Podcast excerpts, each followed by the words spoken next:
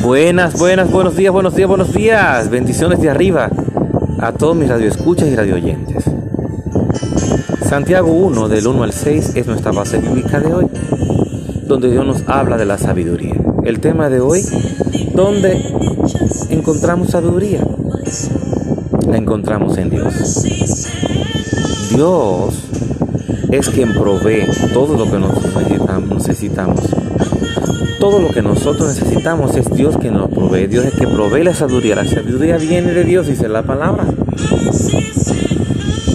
Salomón pidió sabiduría al Señor.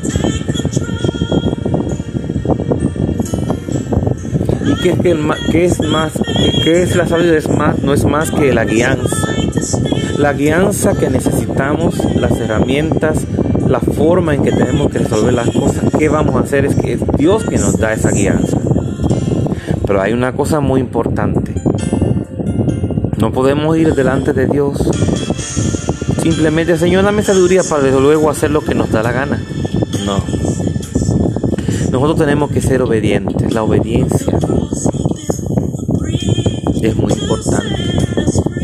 Si pedimos al Señor que nos dé algo, Vamos a hacerlo como Él nos dice que tenemos que usarlo, no como nosotros nos dé la gana, no como nos diga nuestra mente la loca de la casa.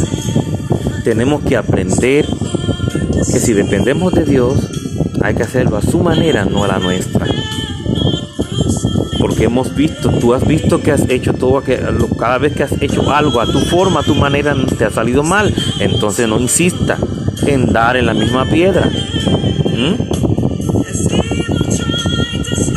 En hacerlo de la misma manera de siempre porque te sale mal. Entonces deja que el Señor te guíe para cada paso, para cada cosa que vas a hacer. Deja que el Señor te guíe.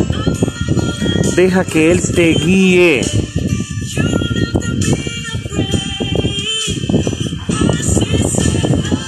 Otra cosa que tenemos que aprender y recordar. No podemos ir a la presencia de Dios a pedirle al Señor como un papagayo con de manera repetitiva, Señor, dame, dame, dame. No, ve al Señor y conquista su presencia. Adórale. Arrepiéntete, pide perdón, ¿verdad? Adórale con todo tu corazón, espíritu y en verdad.